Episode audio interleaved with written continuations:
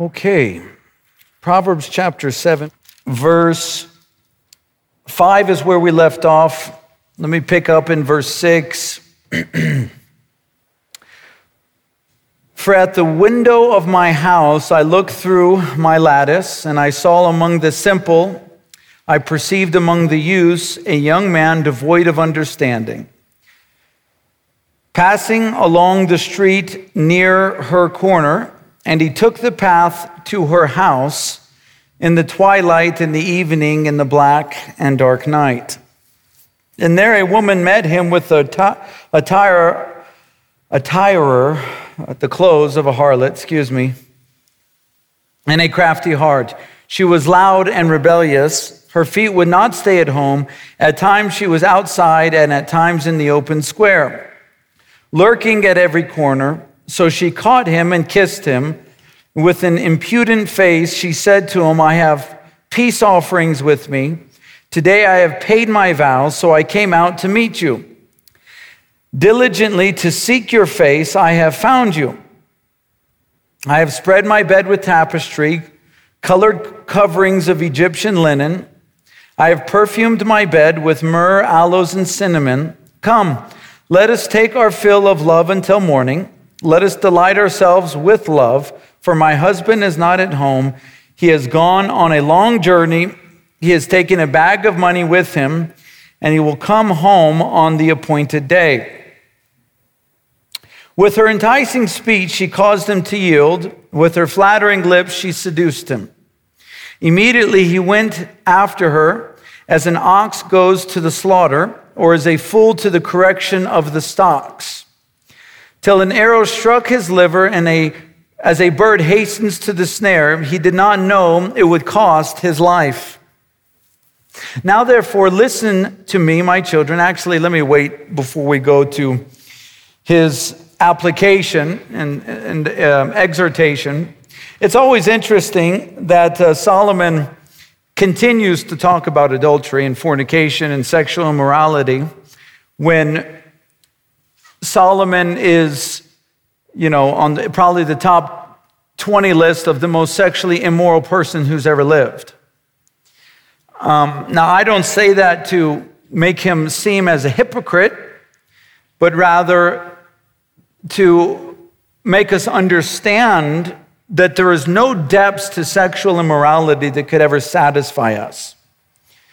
Um, we couldn't, we don't have the resources to go to the depths of sexual immorality that Solomon went to. Uh, he was a, a king of an empire that was protected by God and by God.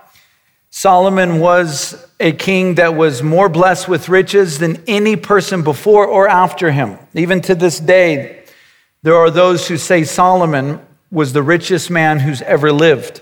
When God asked Solomon to give him one of the things that he desired, he asked for wisdom. And God, being blessed and impressed with Solomon's request, not only gave him wisdom, and also one of the wisest men who's ever lived, uh, the richest man who's ever lived. God said, Because you did not ask for riches and uh, power, I will also give those things to you.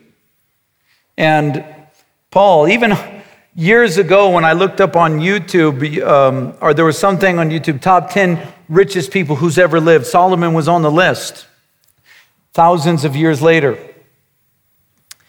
Um, he knows what it is. The hundreds or uh, over a thousand wives or concubines, I forget which one is which, in terms of over a thousand, and he knows what it is to be involved in sexual immorality. And he is warning us against it because of the turmoil that it has caused in his soul and his heart, in his home. This person is described as a young person. It says in verse 7 I saw amongst the simple, I perceived amongst the youths. Now, though our church is uh, many youth people, and we have people of all ages, but many youth people, um, which makes this very relevant. It is not attributing sexual immorality only to young people. It's that young people can be involved in sexual immorality um, without understanding the ramifications of it. During the fall of mankind, um, Adam was not deceived, the Bible says, but woman being deceived was in the transgression. Not to say Adam also was not in a transgression or in a sin, but deception, allowing herself to be open to deception, was her transgression. Adam, as when we learned during the conference, and I think accurate so, Pastor Ken talked about Adam's sin was idolatry. He had chosen this woman, this wife of his, to be an idol to him. She was above God. And when she was making her plea for Adam to eat the fruit also, as she did, um, he ate, choosing her over God. But Adam was completely conscious. He knew what he was doing. He knew there was going to be consequences. He knew there was going to be separation.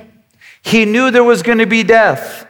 And he chose all of those things over God because uh, she was an idol to him.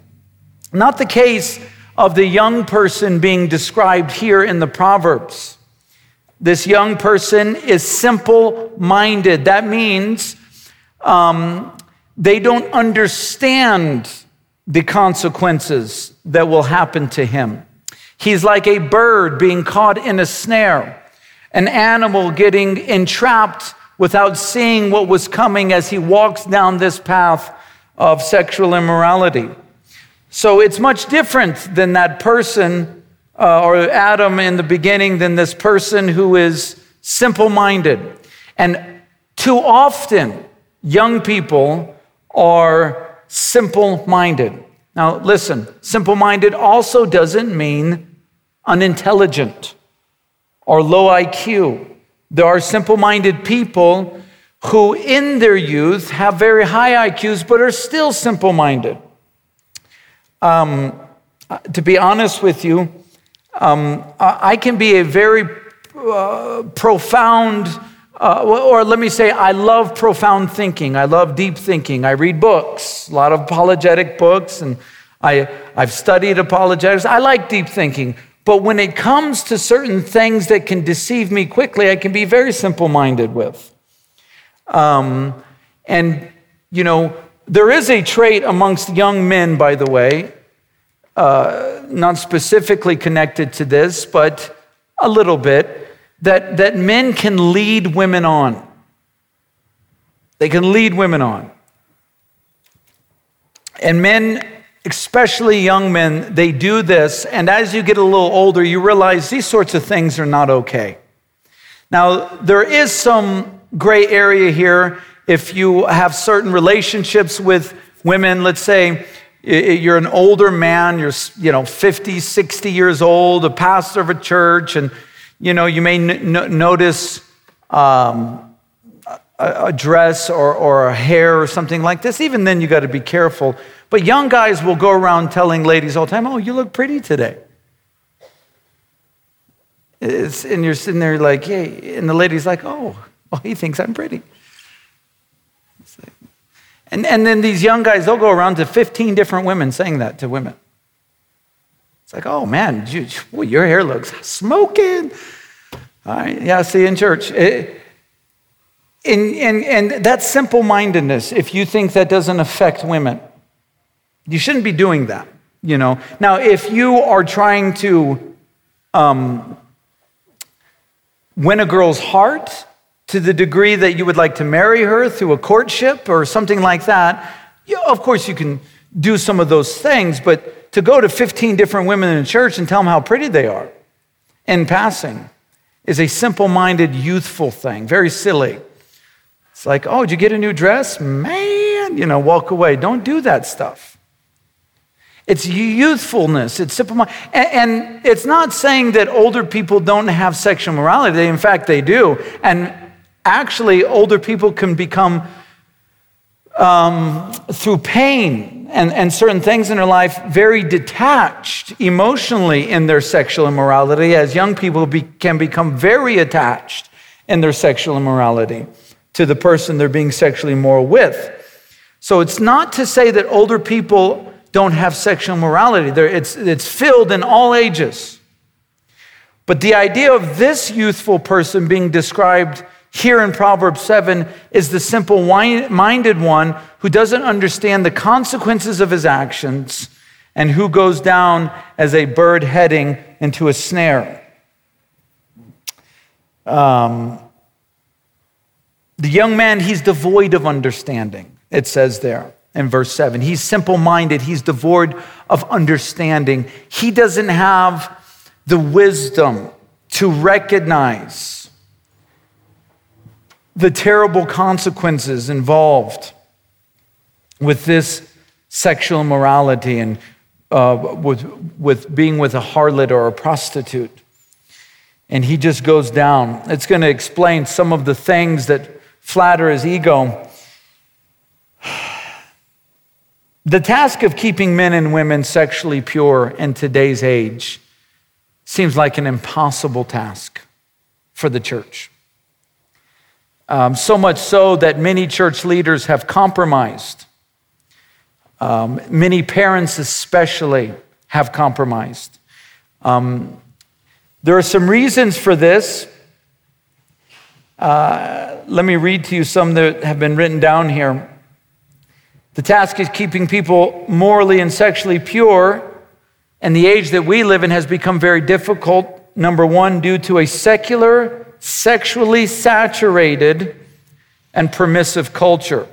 Secularism has made its way into the church, and it has saturated our thinking through many different ways.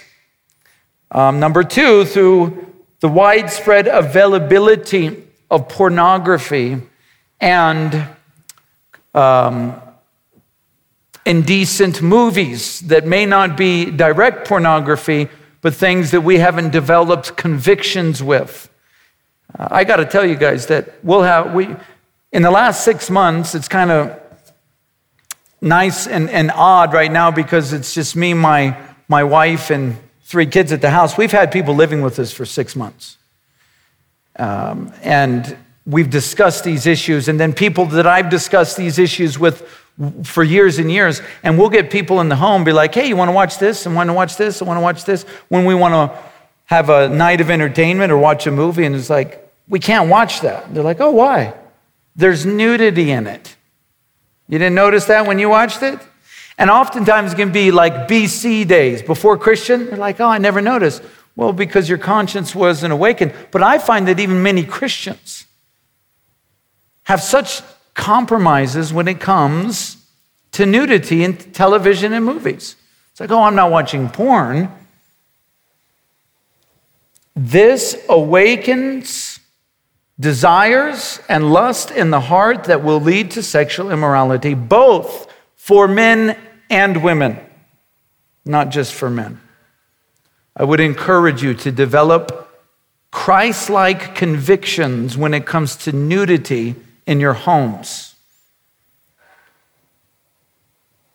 Number three, reason why it seems like an impossible task to be sexually pure is the widespread, or no, excuse me, number three, the disconnection of sex from pregnancy and reproduction. You can uh, wear a condom. You can uh, get on birth control.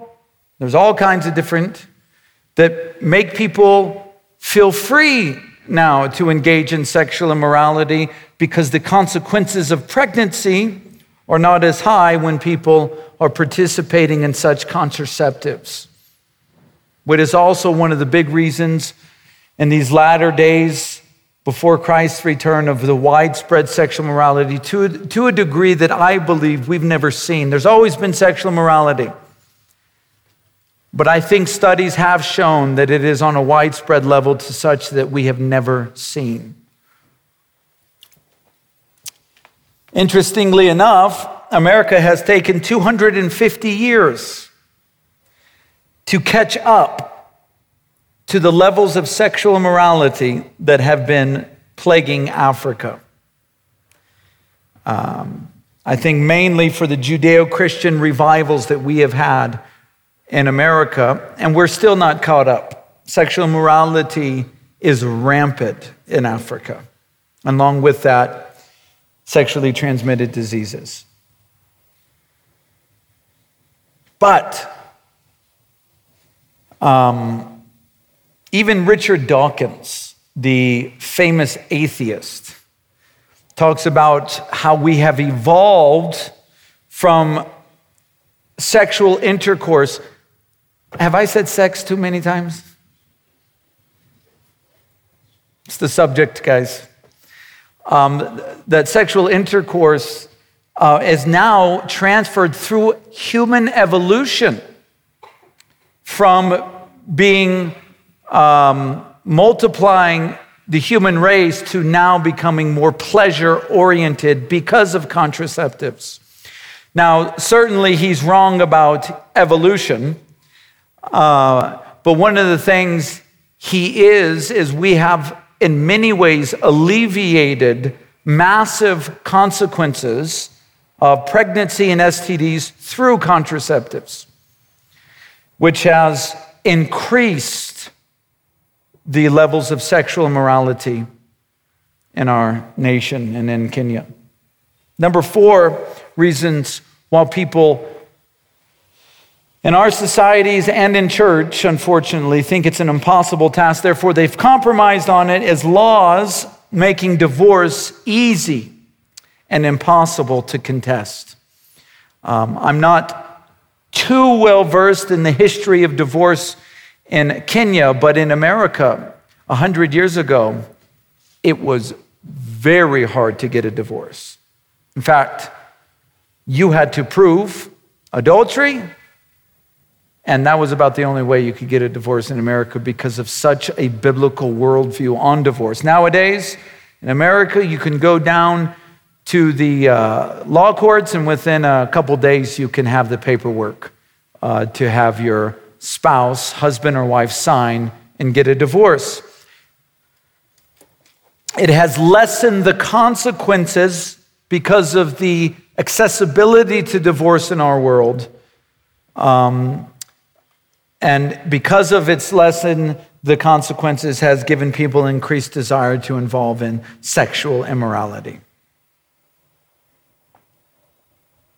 Number five, reason why sexual immorality seems impossible is social media and technology making anonymous meetings easier.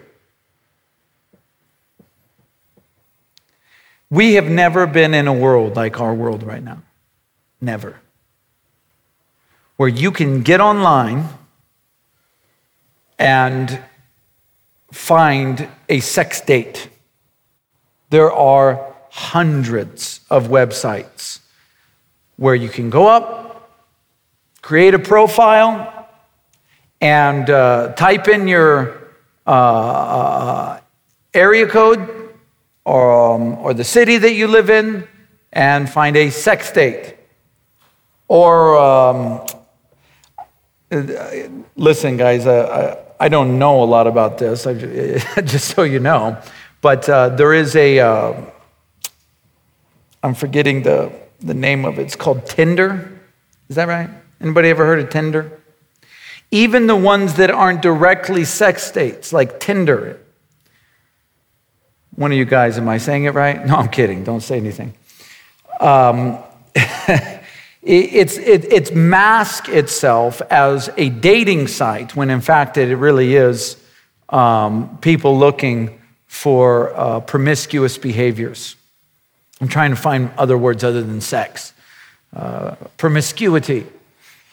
Uh, you guys should bring your parents to these Bible studies, they would love it. Social media, you can get the weirdest people to, to get on there and find people to go have sex with. People who, it, do you know what it does? It breaks down people progressing socially in order to find a partner. Just, just get online. You're lonely, get online. Can't find a husband or a wife, get online. You know, just find somebody. It's, a, it's like, whereas in, in the past, you actually had to learn how to talk to people that are physically present um, in order to find out what they like, what they don't like, what their favorite food is, if they like animals, um, what hobbies they like, what their interests are. Now you just get online and, and their profile's right there. It, it, it, increases sexual immorality while decreasing the ability to socialize physically with people. There are many studies done about this. By the way, there are studies showing how unbelievably unsocial younger generations are in our world. They can't talk to people. They can't look at people in the eyes when they speak to them. They've been on a device their whole lives without actually having to look at a human being. Very dangerous. Social media.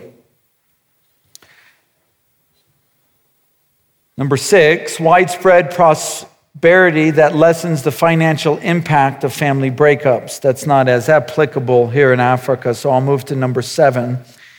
And this is a massive region, reason in Kenya why people are engaged in widespread sexual morality. This is what uh, I, I want you guys to really get, because to me it seems like people aren't listening. The, this is the biggest reason in Kenya why I think people are sexually immoral, or you can say one of them. The large and growing gap between the time of puberty and the average time that people get married. Let me repeat that. The large and growing gap between the time of puberty and the average time people get married it has increased over the last 50 years to a level that we have never seen in human history.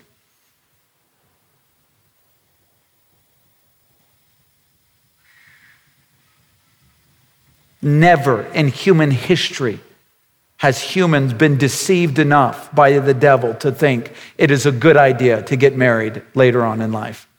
And if you're 25 and older, that's later on in life. In my opinion, if you're 21 and older, it's later on in life because you've already gone six to seven years of puberty. What are you doing?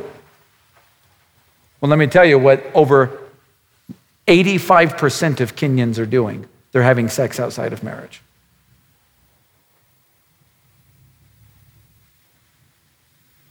When Paul is clear, he says, if you burn, get married. Now, listen, I know I have discussed this often, and I want you to know finances has become an idol, a God amongst poor people in the world above wisdom and when people should be getting married.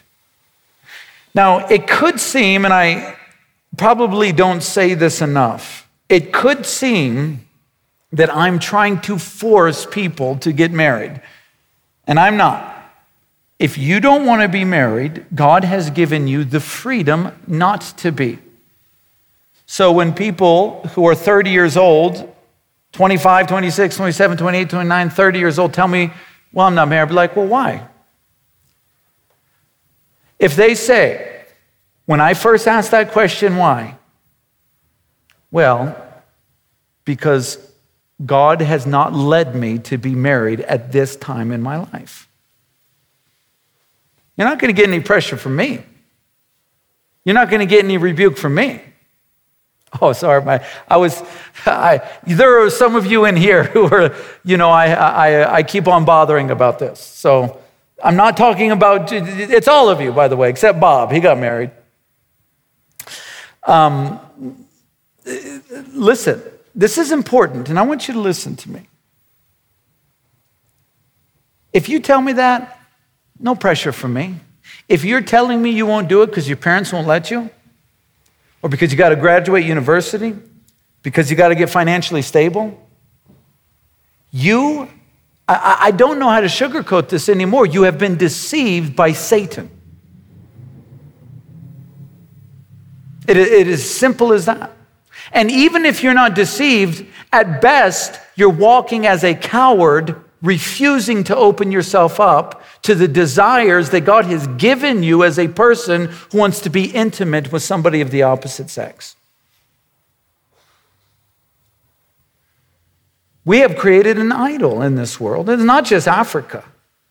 It is every nation now on the planet. There is parts of Asia, like India, that still have not, I would say it digressed.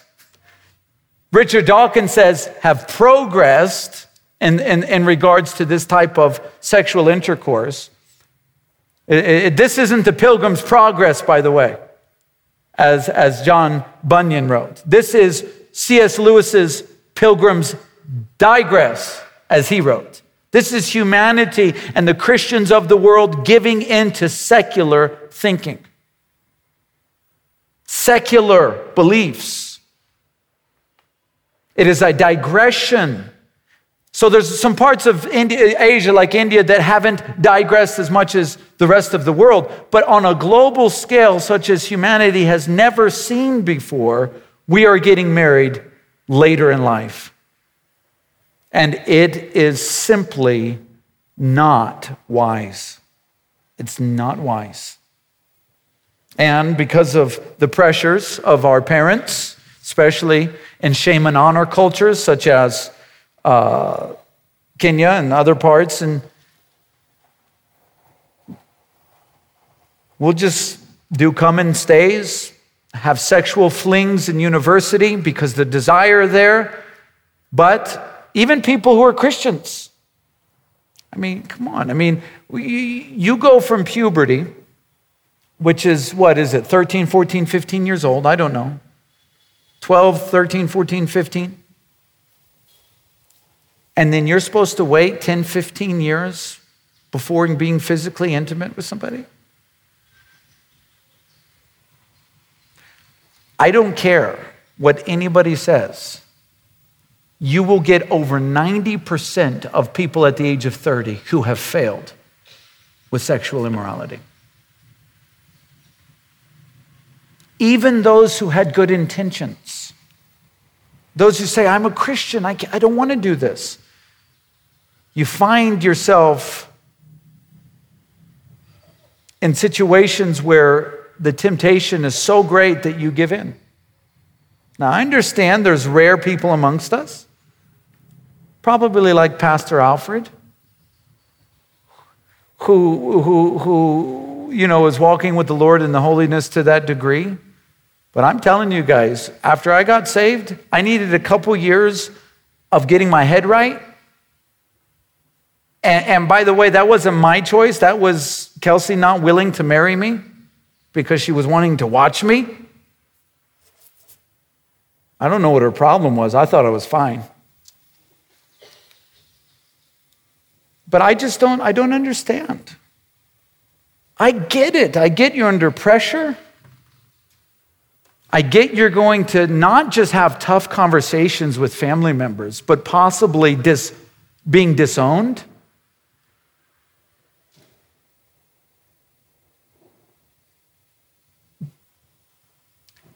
But let me tell you the words of Christ.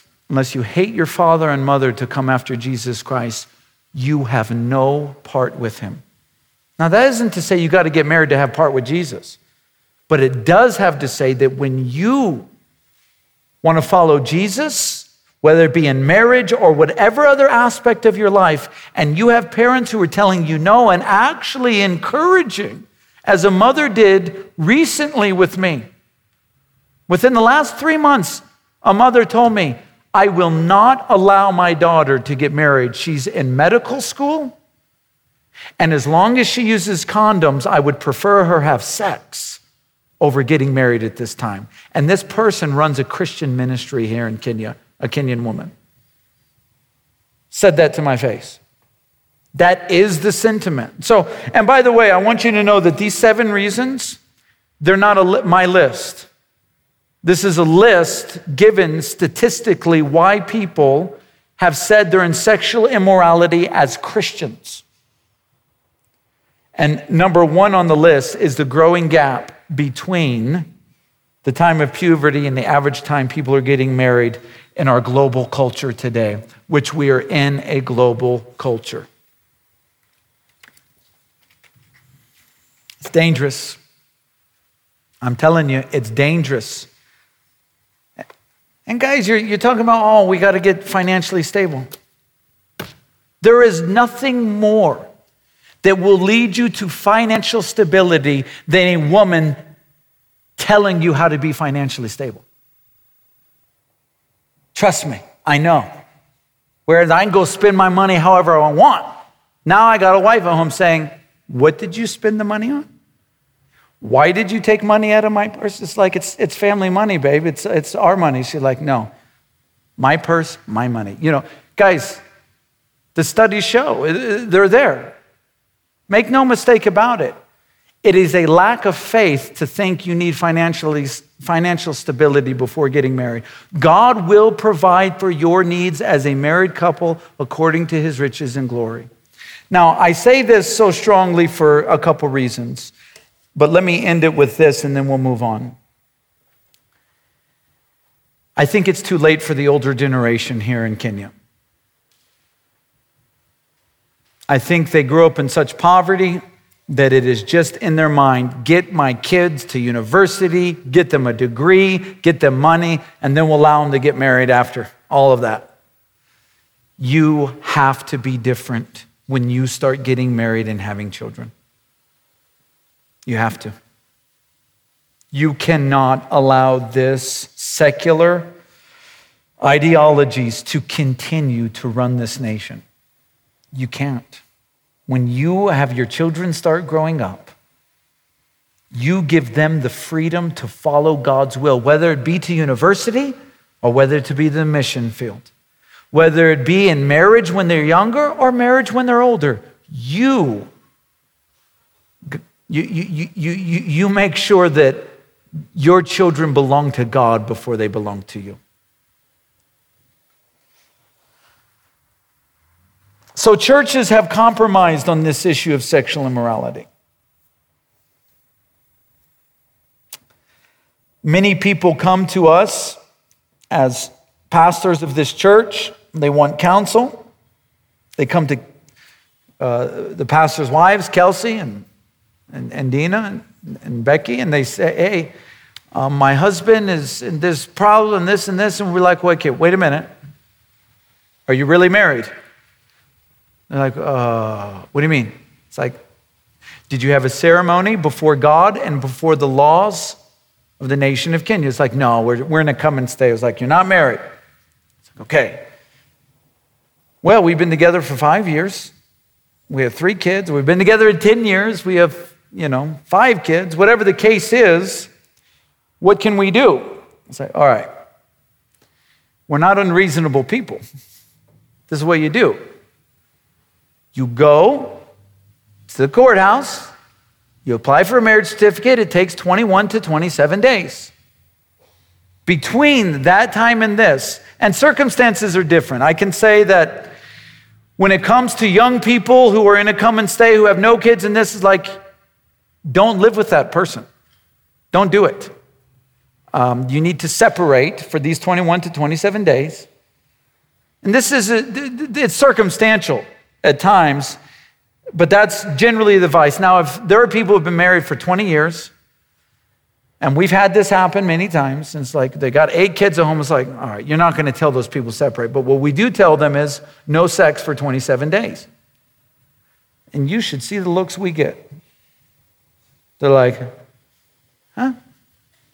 Again? Come again? It's like, listen, Jesus Christ traveled an infinite distance from heaven to earth and bled every drop of blood out of his body. I think you cannot have sex for 27 days.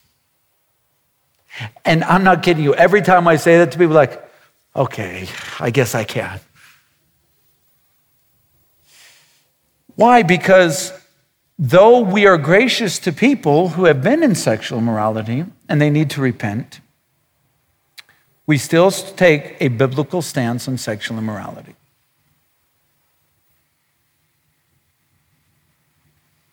Verse 10 Now, a woman met this simple minded, youthful, lacking of understanding person. She had the clothing of a harlot and a crafty heart. She was loud and rebellious. The idea of loud and rebellious isn't to say she's yelling. It's to say that her words are very bold in trying to seduce this man with sexual immorality. I have found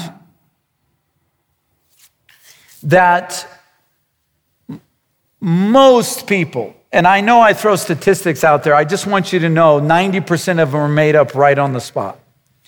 Um, I do think I try not to say them if I don't believe they're accurate, but I would say, in my experience, well over 90% of people are not bold enough to go up to somebody and say, Hey, I know we shouldn't do this, but you want to have sex tonight? People don't do that. Wherever you go. And, and, and some of the worst nations of sexual promiscuity, like France, they, just, people don't do that. There has to be some sort of knocking on the door. So it's not saying she's yelling, she is doing that. She is approaching him and saying those words. In this commentary that I'm reading, the commentary, one of the uh, commentaries I'm reading on this chapter is, is very, very interesting to me. He, um, he says, having most people in a situation that is being described in Proverbs chapter 7 have never found themselves in a situation like that. And when they do, you would find that people who, by all appearances, would never do something like that, having given the opportunity, many people would do that. The, these sorts of things. I, I believe it's true. It's like that atheist illustration that Ravi Zacharias always used to share about Christians having convictions. He was reading this atheist, this famous atheist, who was also a, a philosopher, very smart person, he said, You give Christians the opportunity, and they will all fail for a certain price. They'll all fail in a certain circumstance. And um, he gave an illustration of a rich or a, of, a, of a gentleman getting on the airplane. You guys have heard me say this before. He gets on the airplane and he sits down to a very next to a very beautiful woman, and he says, Hi, um, I will give you $1 million to sleep with me tonight. And this lady, having not even in her mind of having sexual morality with a stranger, nonetheless, on the airplane now, has been propositioned. And she says, Oh my, I can't believe you're doing a million dollars. Well, she started thinking about all she could do with a million dollars. And she says, Yes, I'll do it. And they're getting ready to land the airplane. And he says, Just so you know, I actually don't have a million dollars, um, but uh, I'd still like to propose uh, a sexual intercourse tonight for $10 for 1,000 shillings, as opposed to 100 million or 150 million shillings. She says, Oh my gosh. She was offended. She was angry the way the atheist is writing, and, he, and, and she says, What do you think I am? And he says, We've already established that we're only haggling on the price. And his whole point was given the right price or the right opportunity, most people would fail. Now, that isn't to say that we need to doubt our salvation. That isn't to say that we need to go prove ourselves by being in a terrible situation and succeeding, because I actually tend to agree with that atheist. I think most people would fail, unfortunately. We need convictions. We need lines that we won't cross no matter. Um, I have been approached a number of times, and I don't know, it's probably just a demonic attack with situation like this, or not, not a number of times. Sorry, Kelsey, only once. uh, uh, I almost got in trouble, guys. Be going home, be like, a number of times? Which ones aren't you telling me? you know, sorry. Um, whew, no. Uh, a situation that was like this. And, and, and, and you know what, guys? We need to find ourselves not in situations like this, but having anybody in a situation like this where that loud rebellion is being presented to you as an option, you need to not be simple minded. That's what Solomon is saying. You need to walk away from it. You, you need to do as Joseph did, which should be like top five heroes of any man in this room, by the way. Run away. She was loud and rebellious. Her feet would not stay at home. At times she was outside, at times in the open square, look, lurking at every corner. So she caught him and kissed him. With an impudent face, she said to him, I have peace offerings with me. So she played the hypocrite before she played the harlot. I have peace offerings, and today I have paid my vows. She's talking about religious uh, ceremonial worship. Kind of like the Catholics do go to Mass, go to confession, you know, Namaste Patri, you know. Guys, I don't know if the person's here or not, but we had such a funny situation last Sunday at church. We were doing baptisms, and as I was baptizing one of the people, they did this as they were going down. You know, as they were going in the water, she went down, and I pulled her up and I, and I threw some more water in her face and said, Now you're not a Catholic. I thought it was funny. Catholics don't immerse in water, by the way, they only sprinkle it on the face. This lady is playing the hypocrite before she's playing the harlot. She has re- religious ceremonial worship. She has peace offerings and she has paid her vows. So I came out to meet you, diligently to seek your face, and I have found you. Now, this is clever. Clever of this lady. This woman is making this man believe he's the only one she has sought. This is what it means to be a simple minded man who lacks understanding. She is stroking his ego. Or, and by the way, you can do this either way. Ladies, apply this to men. Stroking your ego is like, oh, your beauty. You're the most beautiful woman I've ever seen. He's probably said that uh, we need to, by the way, I'm talking about people who aren't married, but he's probably said that to several women. You're the most beautiful. You know, what I really noticed about you is that you're different from everyone else. No, you're not. Just so you know, none of us are. Now, there are people walking in sin and there are people walking with Christ, but it's like, you know, I noticed that like he was different even Kelsey, she said that about me when we were getting married. She's like, I just knew he was different than other guys. No, sorry, still a guy. And she realized that after she married me, right, Kels? She's shaking her head. Yes, she agreed. And, and listen, don't, don't get me wrong, there are differences. There are people who are walking in righteousness, people who aren't. But this is people who lack understanding, guys. Love needs to be based more on our, attract, our physical attractions. I, I'm, I'm so transparent, it probably gets me into trouble, but you know, the, the situation that I, I was describing earlier, it was just stroking the ego. And, and I go, and when I went to one of the, the pastors in the church, telling him about this issue, and it, it, I'm like, can you believe it? It's like, yeah, she did that to me too. She said those words to you? So I'm not cool? I'm not awesome? I'm not just strikingly handsome? Uh, yeah. So she'll do this with many guys?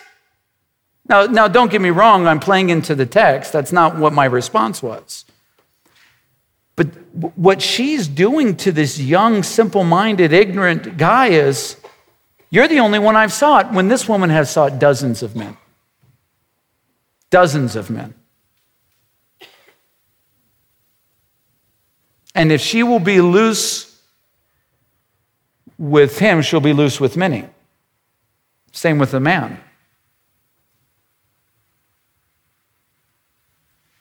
She is deceiving him.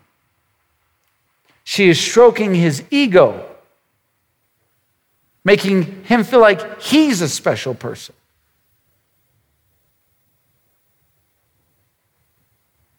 No. You got to hold a special place. You got to have a special place in your heart for Christ before you can have the ability to honor that person that you have in a special place in your heart. Now, don't get me wrong, I, I do want to reiterate that there are people who are different from other people. Um, certainly, my wife, Kelsey, stands out amongst many of the women I grew up with in high school. She's a Christian. She was raised by godly parents, discipled. And I'm thankful for the righteousness that she's been walking in. So there is a difference but this woman is deceiving him while making him believe he is special, when in fact she has told many men the same thing.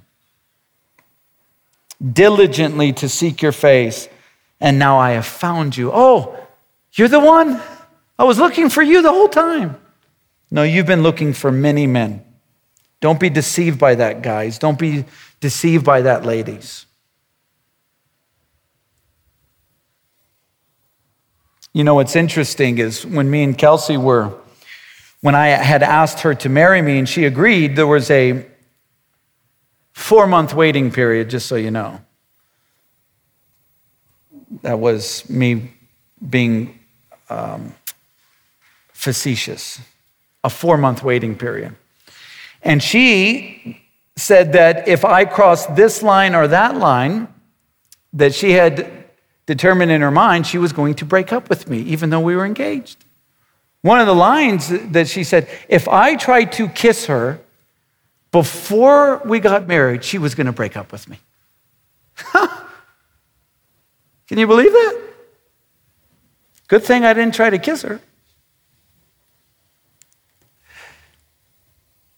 You know, I kind of got the feeling that if I tried to kiss her, I'd be in big trouble, so I waited to the day we got married even though I couldn't keep her hands off of me when we were at the house, at, you know, with her parents. No, I'm kidding, guys.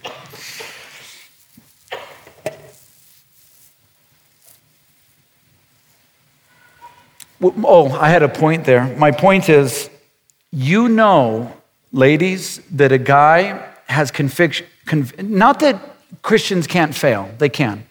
Okay, don't be discouraged by this. But you know a guy has convictions when he'll tell you no. You know he has a commitment to Christ when he has convictions, if he can say no to something. Say, no, we're not going to be alone in your dorm room. We're not going to be alone in your apartment. And ladies, you got a guy start saying those things, he's a keeper. All right? If you got a guy trying to talk you into, uh, trust me, I, I don't want to dishonor Christ. Let's just watch a movie at 12 o'clock at night together. Like, either you're a dummy or you have bad intentions. One of the two, and I don't want to marry either. You know what I'm saying? It's like, I don't want to marry a stupid guy or a guy who has bad intentions, so it's over. And, and, and, guys, you want ladies with convictions. Convictions are a sign of a commitment to Christ. Make sure the person you like has them before you go any further with them.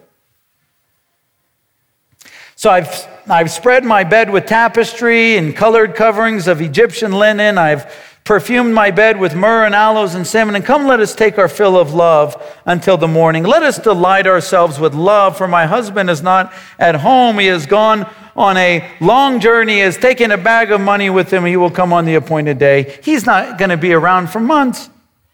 With her enticing speech, she caused him to yield. With her flattering lips, she seduced him, and immediately he went after her as an ox goes after the slaughter. You know, an ox, hey, come on, ox. They go and they get slaughtered. As a fool goes to the correction of the stocks, until an arrow struck his liver and a bird hastens to snare, he did not know it would cost him his life. She makes it sound real good. And you know what she makes it sound like? Love. There should be a word there to replace love sex. Because not all sex is in a loving relationship. She, she, she's, she's saying there, let's, let's make love. You guys know how Hollywood does this? And I'm sure Bollywood too. You know, I've never watched one Bollywood movie. Do any of you guys watch Bollywood? So maybe they say the same things. Let's go make love. Oh, I fell in love. If you can fall in love, you can fall out of it, by the way. Love is a choice that we make that is based on agape love, which is God love, which is sacrificial, which is putting others above yourself. Love. Let's go make love. Let's have our night filled with love. No, it's lust, not love. Because if you really loved me, you would make a commitment to me for life before pressuring me and having sex with you. That's what love is. One of the things that must be pointed out is she is enticing him with material beauties, not knowing the ugliness and the spiritual consequences of their actions. Material beauties is what she's enticing him with.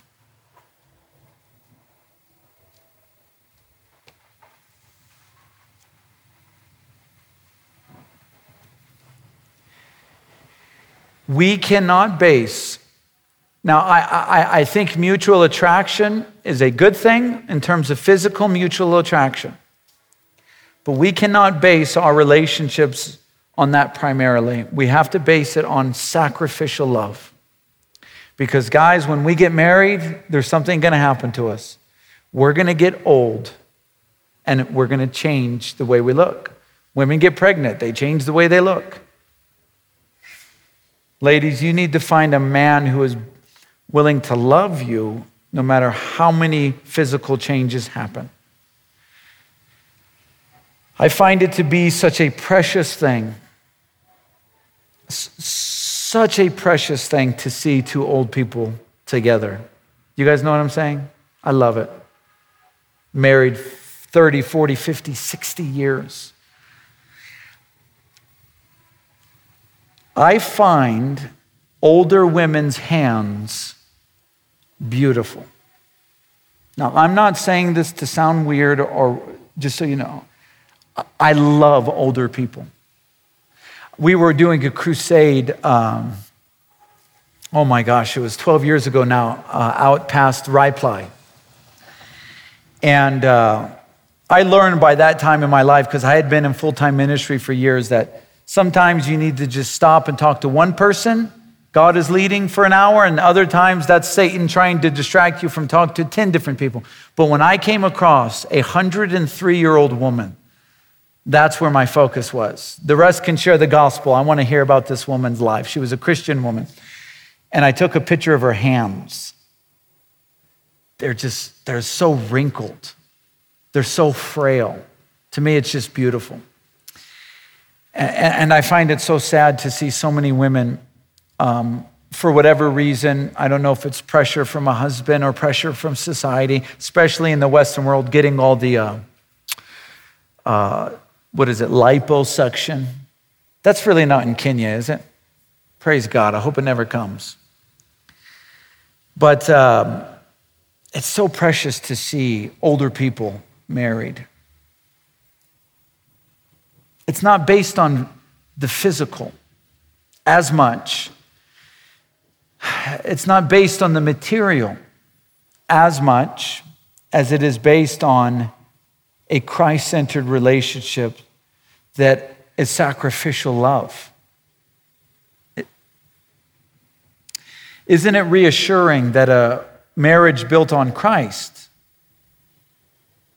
has the it written in its vows that that neither in sickness or, or in sickness or in health, and for rich or for poor, that, that is a Christian ethic. It's a Christian attitude. And then the application of Solomon's, once again, for now the fourth time in these seven chapters, warning against sexual immorality. Verse 24 Now therefore, listen to me, my children. Pay attention to the words of my mouth. Do not let your heart turn aside to her ways. Do not stray into her paths, for she has cast down many wounded. It's not just you, buddy. She wasn't just looking for you. She's been telling every guy in town that. And all who were slain by her were strong men. Her house is the way to hell, descending to the chambers of death. There's been speculation and different views on what this means that her house leads to hell and her chambers to death. Certainly, this cannot mean that those who have gone to this level of sexual immorality cannot be forgiven or saved. That's not what that means. The only sin that cannot be forgiven is the blasphemy of the Holy Spirit. And the blasphemy of the Holy Spirit is to deny Christ, which the Holy Spirit is always trying to convict people and tell people about the Savior, Jesus Christ. So we can be forgiven for those of us who have participated in such sexual immorality, and that's good news. And I, I'd like to go on and even say that there is healing for such wounds as this kind of sexual immorality. But I must agree, and, I, and this is what this means that this type of sin leads to hell. It, this means that those who engage in this kind of sexual immorality go to a place where there is no return.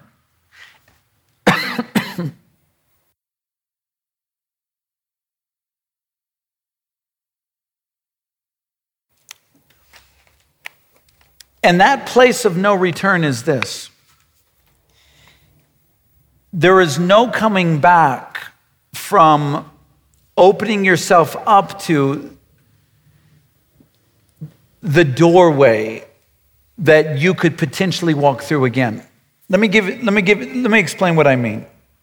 For somebody to go into a sexual immoral situation like this now learns the language of the sexual immoral um, uh, situation.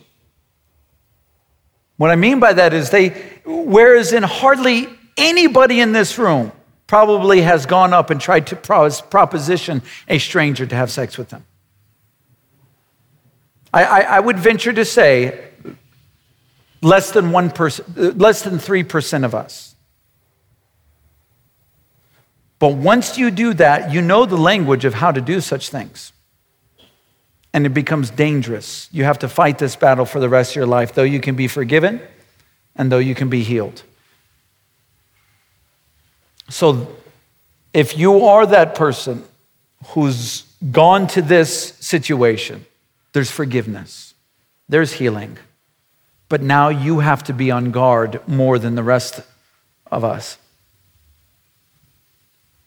You begin to be able to spot the people who would go down that road. You go to a place where there's no return, and you're going to be susceptible to sin. You're going to be susceptible to this situation to a degree where maybe other people would go down that road, but they never will because they've never been put in a situation like that. They've never gone down that road. I mean,